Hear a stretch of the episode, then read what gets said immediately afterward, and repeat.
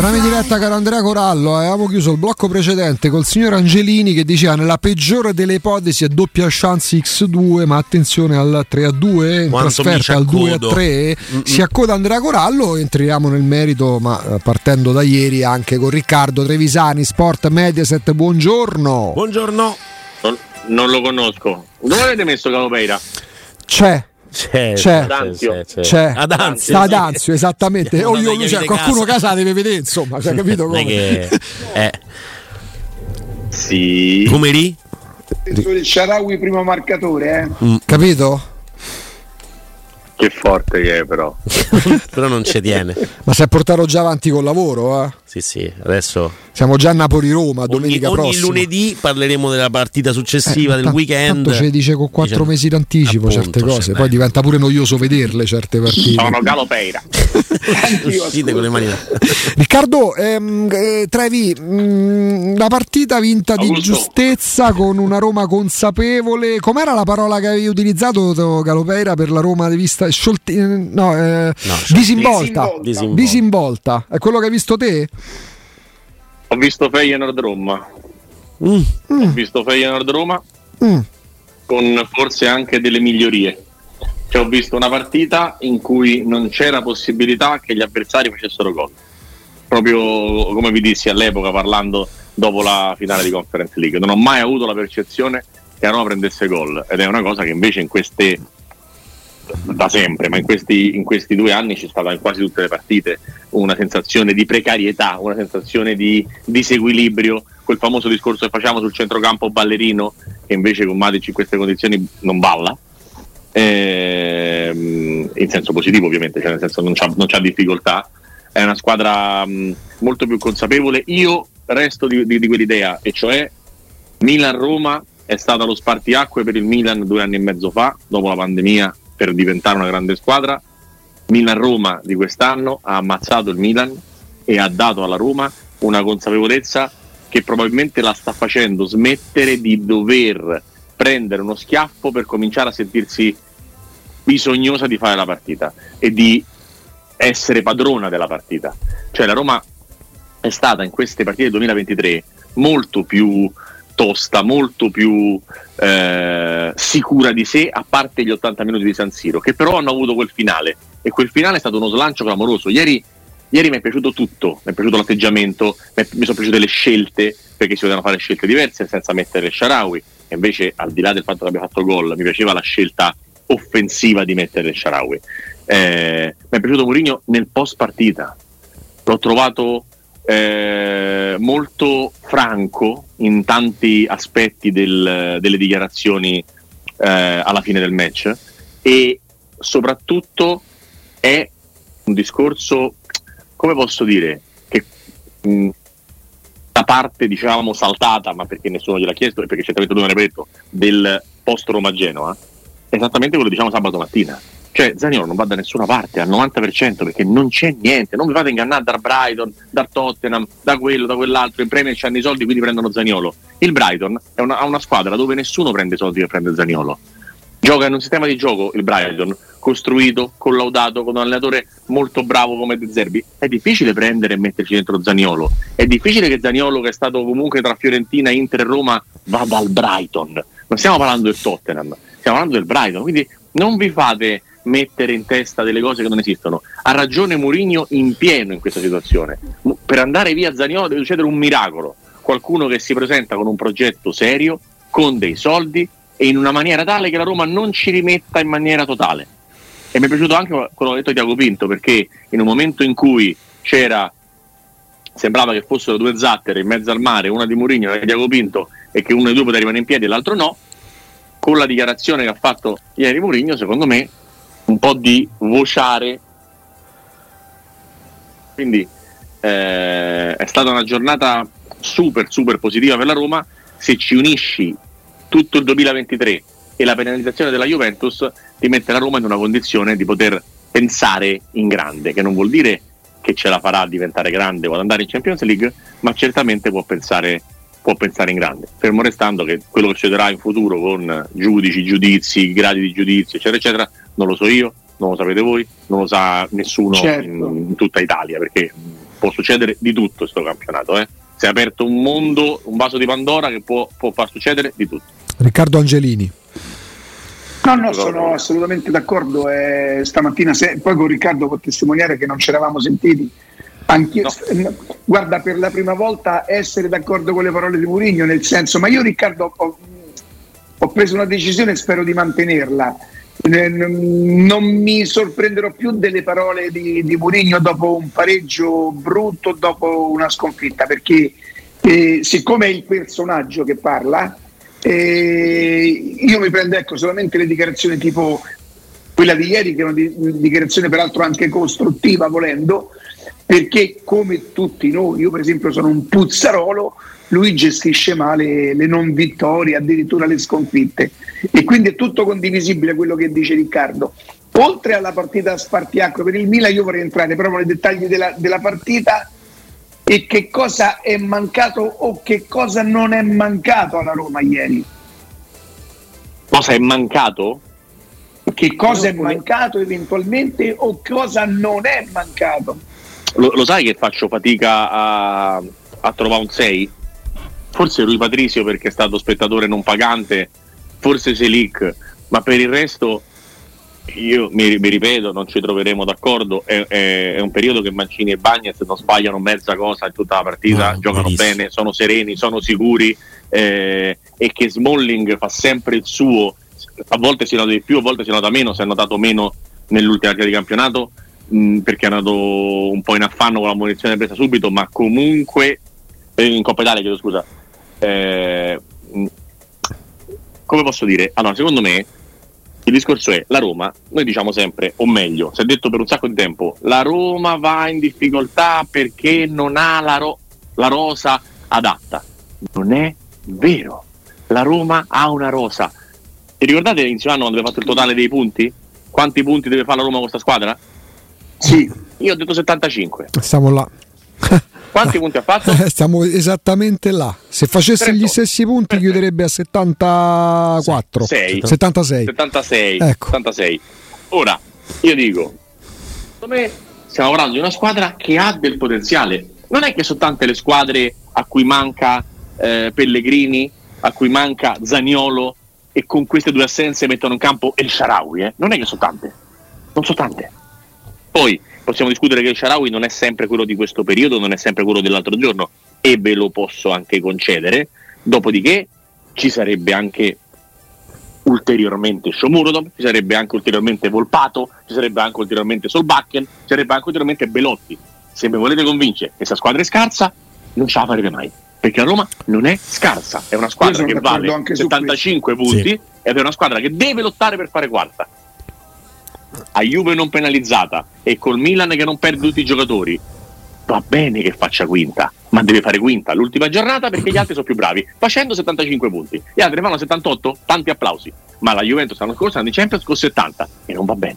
Per il tipo di partita di ieri è stata brava, mettiamola così, a, È a- a sfruttare le assenze di Zagnolo e Pellegrini, proviamo a metterla così, per No, caratteristiche... è stata brava a sfruttare l'assenza di Enzola Augusto, che è un giocatore che sposta la lo Spezia del 50%, che ha fatto 9 gol, che ha segnato in casa praticamente l'85% delle partite ed era uno Spezia, tra virgolette, gambizzato.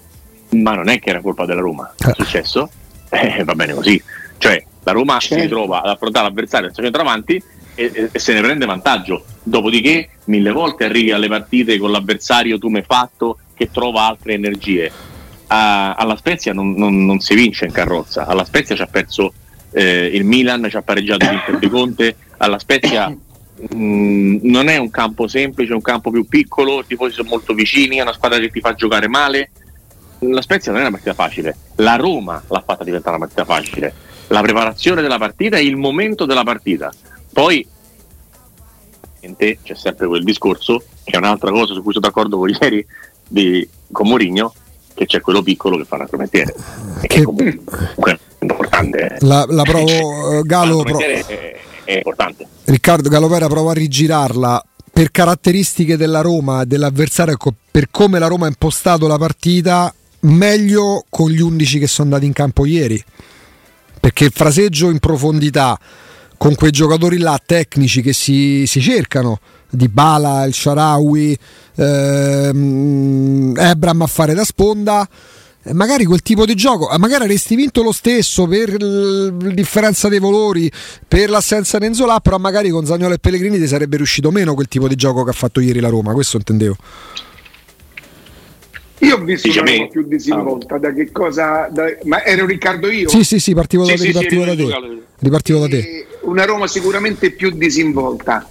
E Certo, non ci sono mancate le sgroppate inutili, quelle dell'ultimo Zagnolo, quello sicuramente sì, e, e per il resto però non rispondo per l'altra mancanza non risponde. Cioè, nel senso, per la mancanza di Pellegrini non risponde. Nel senso, Trevisani, che se un giocatore non sta bene, per esempio contro la Fiorentina, poverino, non stava bene, poi massima generosità proprio da capitano, va in campo quasi per onor di firma. Siccome ci sono delle alternative, se un giocatore non sta bene in questa fase della stagione è meglio che si riprenda e magari, ecco, domenica a Napoli si ripresenti al top della condizione. Detto questo, se non c'è Di Bala, Pellegrini entra in campo anche senza una gamba, eh? Per Mourinho. C'è sì, Di Bala sì, sì, e però, quindi... però però posso dire che preferisco che quando uno non sta bene non giochi. Ma certo, eh. no, no, ma questo è sì, indiscutibile. Ma non è che se non c'è Di Bala e entra Pellegrini con una gamba compensa, eh. No, no, no, no, io non, di, mi metto nella condizione di, di, di, di pensare come Mourinho. Mourinho dice che chi mette la luce sono Pellegrini e Di Bala. Se c'è Di Bala, eh, Pellegrini posso farne a meno. E se invece non c'è Di Bala, eh, Pellegrini deve, deve giocare. Eh, questo è quello che, che, ha sempre fatto vedere lui anche. Eh mettendolo in campo anche in, in condizioni non perfette. Poi certo, devono giocare quelli che stanno sempre bene. Eh, però non, non, è stato sempre così. Trevisani, questo è un momento della stagione, proprio non dico da dentro o fuori, ma ogni occasione è proprio altro che l'uomo ladro, va colta al volo, per quello che sta accadendo anche attorno alla Roma. Sì, ma c'è, c'è una classifica che non è un solo momento, secondo me. Cioè, oggi è, è, è un momento che può durare uno o due mesi sì, con la sì. classifica così corta. Capito che dico? Uh-huh. Cioè, io penso che in questo momento tu sei in una situazione in cui se non fai troppi errori ti ritrovi ad avere la lotta per la Champions alla portata col, con le penalizzazioni della Juve, con la zoppia del Milan, eh, abbastanza in maniera ampia. Cioè, io credo che con la penalizzazione in atto sarà l'Inter ad arrivare dietro al Napoli. Mm. Dopodiché tutte le altre sono in discussione. Mm, mm, mm. perché il Milan in questo momento è in, mo- in grande difficoltà. Che è lo spartiacque domani sera all'Olimpico? L'ennesimo per loro? Il secondo per loro dopo quello contro la Roma? Beh, non so se spartiacque, sono sicuro che salvo in caso di vittoria del Milan, che in questo momento francamente non mi aspetto, anche se la Lazio manca uno da 200 gol in Serie A, eh, io penso che il, la, la, la Lazio Milan se non dovesse vincere il Milan lascerebbe sostanzialmente tutta la situazione molto molto aperta in caso di pareggio e molto molto aperta in caso di vittoria della Lazio, però con uno scenario psicologico che manderebbe il Milan completamente in crisi, completamente. Tu, tu pensa se il Milan dopo aver pareggiato con la Roma in quella maniera e dopo aver perso la Supercoppa in quella maniera dovesse perdere con la Lazio, sarebbe uno scenario che naturalmente nella velocità del calcio attuale farebbe dimenticare tre anni fantastici lo scudetto appena vinto. Il calcio è così, il calcio è meschino da questo punto di vista, non ti, non, ti, non, non, non ti, propone quella generosità, ma perché è tutto mordi e fuggi, cioè bisogna, bisogna, adattarsi ai ritmi del calcio. Che però questo eh, riguarda chi vince, poi per chi perde invece c'è il monologo di febbre a 90 di, di Nicorbi, no? Cioè il fatto sì, che... quella è una cosa molto romantica. Eh, però il fatto che il turno di Coppa si giocherà l'anno prossimo, sì, sì però l'anno prossimo ci devi arrivare, però ci devi arrivare l'anno là, prossimo, nel frattempo magari saltano gli allenatori o... chi vince è un dramma invece, o Riccardo no? Vengono meno giocatori che magari ti hanno fatto, fatto, godere per chiave Roma, no? come, come Zagnolo. Ecco, ripartiamo da là perché noi l'affrontiamo pure con Alessandro Ostini. Facciamo un passo dietro, non è a Zagnolo. Eh, tu Trevisani parli di uno scenario che è più o meno simile a quello che ieri ha evidenziato Murigno. No? Ipotizziamo vai, che. Siamo, siamo al primo febbraio, non siamo al 23 di gennaio. Mercato chiuso, Zagnolo rimane per farlo, non dico riappacificare, ma per farlo di nuovo accettare dalla folla romanista, il detonatore Murigno basta in questo momento? L'ha detto ieri, che è un'altra delle cose che mi è molto piaciuta. Ha detto, se il primo febbraio Zaniolo sarà ancora qui come io penso, sarà parte del gruppo e chi si allena bene e gioca bene va in campo e ya sta Fine dei discorsi. Se Zaniolo è a disposizione, Zaniolo può giocare, anche perché Mourinho ha ripetuto e detto che al netto del post Roma-Genoa, questo lo aggiungo io, ma ha detto Mourinho, mi ha sempre dato il massimo di quello che poteva e abbiamo avuto sempre un rapporto cordiale. Al netto di Roma-Genova che non è proprio tutta la verità perché al netto anche di un cambio in Conference League l'anno scorso e dopo due mesi di gelo, ma chi se ne frega, sono cose che capitano tra allenatore e giocatore.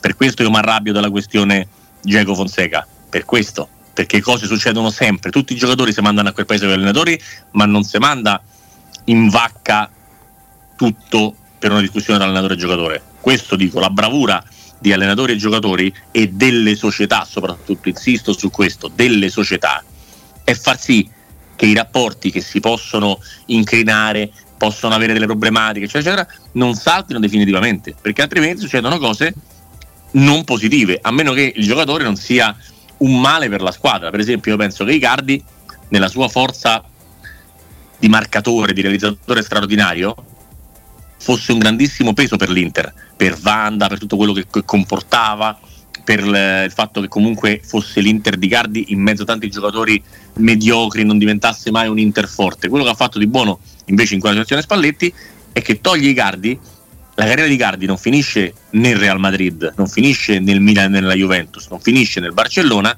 finisce al Galatasaray, dove fa sì un gol a partita nel campionato turco, ma finisce al Galatasaray con lui che è più popolare per le, perché Vanda si fa video nel letto con un altro con le tette di fuori, piuttosto che per i gol che fa i Cardi. Quindi Icardi era un problema.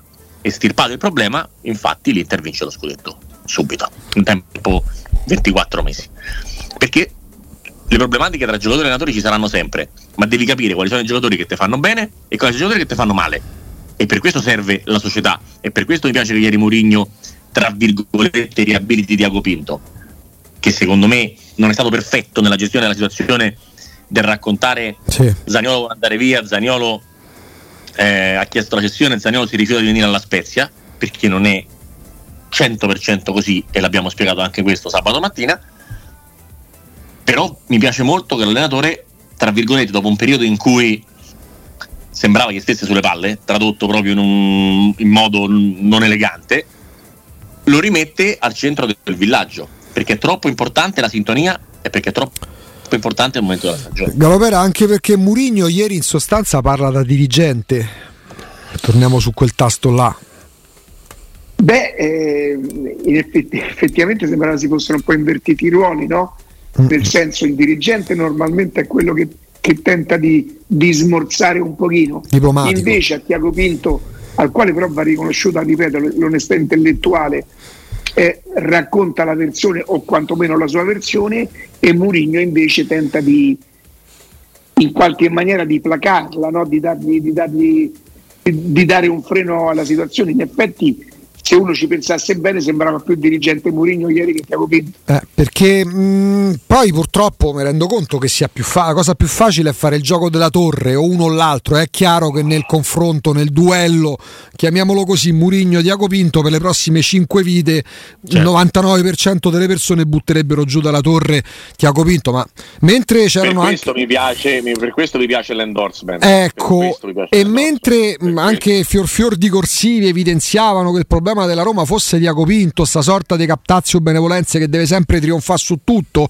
per occhiolino, per qualsiasi cosa, proviamo a dire attenzione perché gli eventuali problemi di Murigno nel cercare garanzie per l'anno prossimo non vanno ricondotti a Tiago Pinto perché viaggiano, ma non per assenza di stima, a livelli nettamente Sopra. superiori a Tiago Pinto e anche lo United di Ferguson prevedeva un direttore sportivo così come l'Arsenal di Wenger o, o lo Xer di Giroud un mm, passo in avanti può essere che Mourinho possa avere un ruolo ampliato ma non necessariamente che preveda la testa sul piatto di Diaco Pinto sì, è vero, è vero. Cioè, vero. Forse la strada diciamo, è questa. Il potere dirigenziale eh, e non, eh, non, vuol dire che fa fuori, che fa fuori Diago e, e, e, mi sembra che nell'ottica di ieri si vada in questa direzione eh. assolutamente, cioè con, con una collaborazione, anzi con una protezione se vuoi del, del, direttore dell'area sportiva, diciamo così, eh, rispetto a, rispetto a quello che ha detto Mourinho ieri, secondo me. Eh. Ma, ma, ma, se io so, se io sono, quanti anni ha Pinto? Una quarantina, 42, 43, una cosa se io sono, mh, mm, se io sono, Riccardo, se io sono Tiago Pinto, ho 40, 42 anni, sono un manager rampante, ho fatto il Benfica, sto facendo la Roma, ho 20 anni, 30 anni di carriera davanti, se lavoro nello stesso contesto in cui c'è uno come Mourinho io non devo vederlo come una diminuzione o come un ostacolo, semmai come un arricchimento, lo metto sul curriculum. Sono andato d'accordo tre anni, quattro anni, cinque anni da Murigno collaborando ognuno con la sua sfera di competenze, ma con lui che aveva magari un ruolo forse leggermente superiore a quello dell'allenatore. Ma che c'è di così eh, negativo per la carriera di un ragazzo ecco, che non c'ha neanche 40 anni? Dall'altro? Niente, Augusto, non ci sarebbe niente. Sono assolutamente d'accordo con te che con uno con, con Murigno che puoi solo imparare fino a che però magari non percepisci che, che magari Mourinho diciamo eh, non è proprio allineato a quello che dovrebbe essere il progetto. C'è stato un momento in cui dai, ha, dato, ha dato l'idea a tutti e probabilmente c'era una verità in cui Mourinho tirava calcio, adesso c'è un Mourinho molto più disteso, c'è un Mourinho forte dei risultati e anche forse di una percezione che pure lui intravede che la Roma può fare solo meglio ed è un Mourinho più sereno. Ma c'è stato un Mourinho che ha tirato calci, questo l'abbiamo capito sì, tutti, sì. l'abbiamo capito tutti, e allora posso anche capire che lì Tiago Pinto si possa essere sentito. Ma più chiamato... che altro perché più che altro per questo, Carlo, scusami se ti interrompo, perché quello che ha detto Augusto è vero, cioè eh, fa curriculum aver collaborato con Mourinho, fa esperienza, fa anche bene se vuoi a un eh, ragazzo che fa il lavoro che fa eh, Tiago Pinto, ma dal punto di vista del voler fare bene le cose c'è anche dire no, questo non lo puoi dire, no, questo non lo puoi fare, perché se tu abbozzi perché quello è Morigno su, tu, su ogni cosa, non fai bene il tuo lavoro, non fai il bene della Roma e de strada ne fai poca. Quindi ci sta pure che Tiago Pinto metta dei paletti. Non deve passare per lo, zer- non deve ah, passare per lo eh, zerbino. Esatto chiaramente. Esatto. Però quando Murigno, giustamente come ricorda Calopeira, si inalbera per certi discorsi, perché quando parla di Pinto lo fa la Gazzetta dello Sport, e lì parla la proprietà nel ribadire, magari sappiamo no, quanto a Murigno faccia anche gioco, magari per riuscire ad avere quel pezzettino in più quando parla del mercato, il mercato, il mercato. Se tu pronti via parti col manifesto programmatico della Roma che dà la sensazione di essere un ridimensionamento, ma causato non dalle volontà di Friedkin, ma dal fair play finanziario, Murigno ti può dire ok, ma serviva in questo momento, abbiamo capito, sappiamo che c'è il fair play finanziario, ma ovviamente si rivolge alla, li- si rivolge alla linea. Ma il male qual è? Ma il male qual è? Di dire la verità che, che una... due. No, non è il male. La verità. È l'opportunità di dirla, una cosa che è sotto gli occhi di tutti. Ho fatto un'intervista in due anni, la, la fa e dice delle cose reali, no? Perché l'alternativa qua ci dobbiamo chiarire, cioè o sono brutti e cattivi quelli che non spendono i soldi o sono brutti e cattivi quelli che falsificano i bilanci per spendere i soldi. Eh? Cioè, no, no. ci sono due, due soluzioni. Ma che la Roma non... O, o, o rispetti i parametri in difficoltà con i punti di penalizzazione e in tribunale. Cioè non è che io quando... Allora, il discorso da fare è anche di cultura sportiva e di quello che viene accettato dal tifo o meno, perché io leggo ogni, ogni giorno ah, ma Zang, la rovina dell'Inter, perché non spende i soldi, perché si fa portare via i giocatori, perché di qua, perché di là. Non entro neanche nel merito del fatto che l'Inter, senza spendere soldi, abbia preso Geco abbia preso Lukaku in prestito per 100 milioni, abbia preso Michitrea a parametro zero, stia provando a prendere Smalling, abbia preso Acerbi e quindi abbia nettamente migliorato la squadra senza spendere i soldi. Ok? Non entro neanche nel merito di questo, non voglio fare un discorso tecnico, voglio fare un discorso del tifoso, se il tifoso è pronto a dire a tutti i costi voglio fare la squadra forte, voglio prendere Ronaldo pur andando incontro a sanzioni, oppure il tifoso dica facciamo le cose fatte per bene e cerchiamo di vedere quello che società, allenatore e giocatori mi portano alla fine. Mi rendo conto che è più facile dire ma chi se ne frega voglio vincere a tutti i costi. Se la Juventus avesse vinto la Champions League con Ronaldo? È colpa di chi possa essere l'Inter, possa essere il Milan che non si fa ricattare da, da, da che sì, da Cialanoglu, da Donnarumma, eccetera, eccetera, che siano in colpa le società. A maggior ragione pensate quanto siano contenti al Milan che facendo quel tipo di politica abbiano vinto il campionato. In sì, faccia a squadre con allenatori da 9 milioni di euro che hanno fatto quello che è successo e che si è visto in tribunale. Dopodiché ribadisco, l'ho detto ieri sera anche a pressing, occhio a demonizzare la Juventus, perché non è che la Juventus vive in un calcio in cui solo la Juventus fa le plusvalenze. Sì, perché poi potrebbero esserci altri aste- e potrebbero esserci più, forse altri asterischi. Poi però il discorso Io non credo che sia stata punita per quello, Riccardo. Che senso? Eh, eh, eh, non viene punita per le plusvalenze perché se fosse stata punita per le plusvalenze ci sarebbero andate in mezzo altre squadre. Lei viene punita per. E ci andranno, e ci andranno, Calo. Ci andranno. Ok, per slealtà sportiva. Che io credo che dopo che una squadra, viene, un club viene accusato di questo, come fanno i tifosi ancora esultare per? Io questo lo devo capire. Articolo 4. Ma guarda che mancata se, se lealtà. Se la Juventus avesse vinto la Champions League grazie all'acquisto di Ronaldo, i tifosi starebbero lì a dire ma chi se ne frega abbiamo vinto la Champions League, poi te la revocano, ma eh, vabbè, quello che è. Cioè, parliamo di uno stadio dove ci sono degli scudetti, ma certo, certo, eh, ci mancherebbe. E nel dismalling pensano che perdono Skriniar, capito? Sì, sì, ma è, è, è, questo. Ma se all'Allianz Stadium ci sono ancora gli scudetti, quelli revocati dalla giustizia sportiva, ma di che parliamo? Cioè, mh, non è più solo il tifoso lì, no? È, è sì, proprio un certo tipo ragazzi, di cultura. Falsificare un bilancio o fare la plusvalenza finta è realtà sportiva a prescindere. Ma certo. Cioè, non è che, non è che, che se lo fa la Juve è sbagliato, se lo fanno gli altri va bene. Questa, questa cosa, da questa cosa bisogna. Però alla, alla Juve viene imputa- alla, alla, Juve viene imputato di aver creato un sistema. Vai, vai. No, ma, ma, ma il, sistema, il, sistema, c'è da 20 anni, c'è da 25 anni roba del plusvalenza, non è una cosa che ha inventato la Juve, che ha inventato Paratici. Paratici è stato, diciamo, più realista del re nell'esecuzione, questo ci dicono le, le, carte e le intercettazioni. Ma non è che l'ha inventata Paratici questa cosa, eh? è una cosa che è sempre esistita. Sì, sì. Sempre. Detto questo, detto questo, succederanno delle altre cose, staremo qua, vedremo, commenteremo, ci mancherebbe altro, sempre con la grande ignoranza che dico, nel senso che sono cose molto più alte di noi, quelle legali che ci dovremmo occupare, ci vorremmo occupare molto più di campo, però forse è sempre lo stesso, se tu entri in una gioielleria e ti rubi un genere, prendi un tot. Se entri in una gioielleria e ti prendi tre orologi, sei collane, due bracciali e rapisci uno, è un'altra cosa. È un'altra cosa. Sì.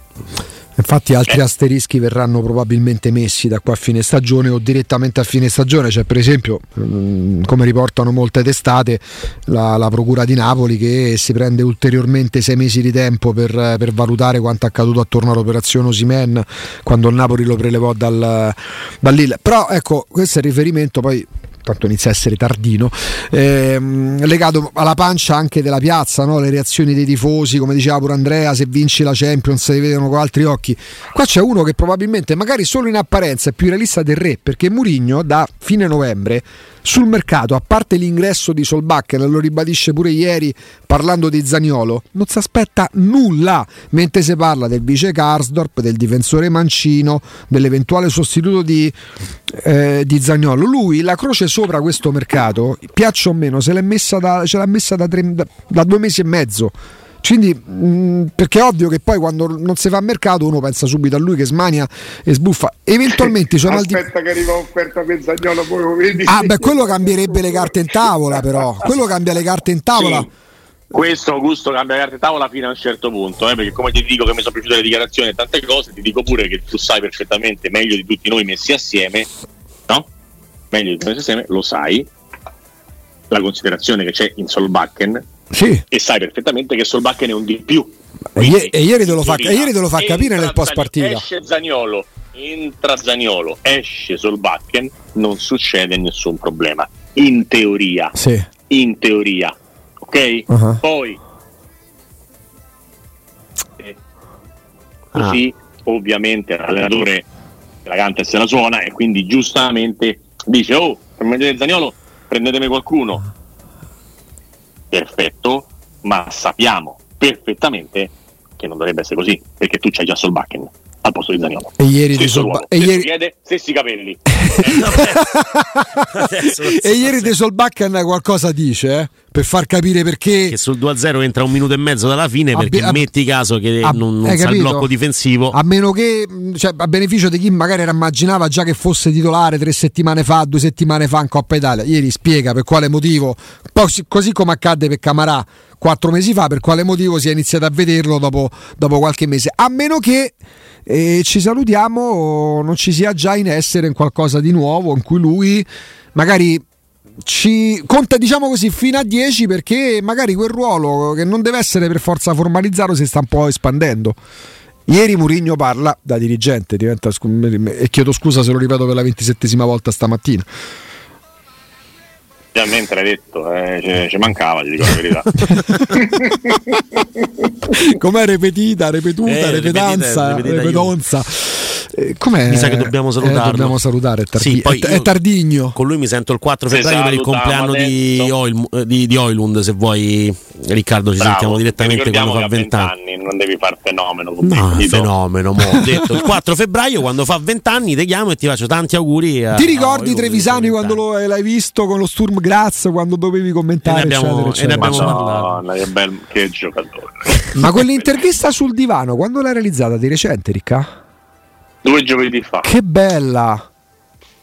È piaciuta? Mi è piaciuta da morire. Cazzi? Un tu per tu con una tu per tu di un'ora e mezza. Mi hanno scritto un sacco di cristiani su sta cosa. Vuoi parlarne? Cioè, nel senso, c'è una tu per tu rintracciabile su YouTube, no?